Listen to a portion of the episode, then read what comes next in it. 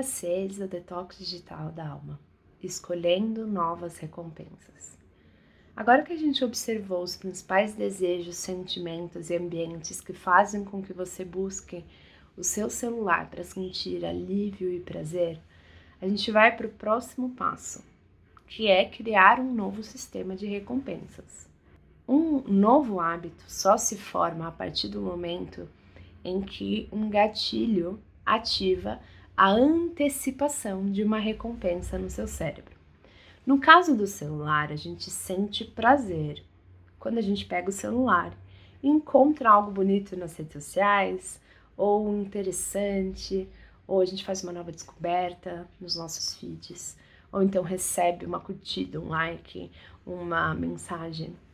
E aí o nosso cérebro guarda esse prazer e ele nos apresenta como uma antecipação de recompensa quando um determinado gatilho acontece, nos sugerindo que a gente pegue o celular novamente para ganhar aquela recompensa de novo.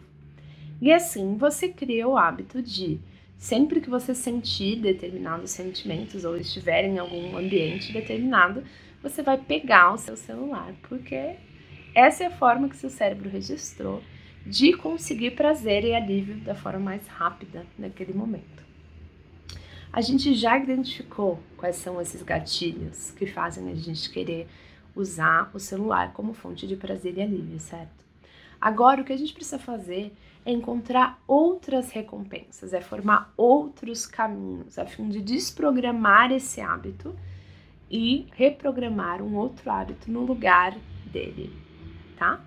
Então, a minha proposta para você hoje é pegar o seu caderninho e escrever uma lista de atividades que te fazem ter prazer, se sentir revigorada. Sabe aquilo que te enche de vida, de energia?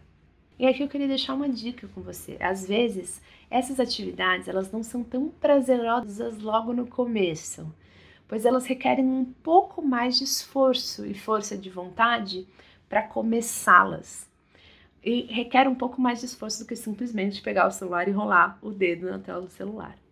Algumas sugestões: ler um livro, orar, ouvir uma música, escrever, tomar café com um amigo, ligar para alguém, meditar, desenhar, se exercitar, dançar, respirar fundo.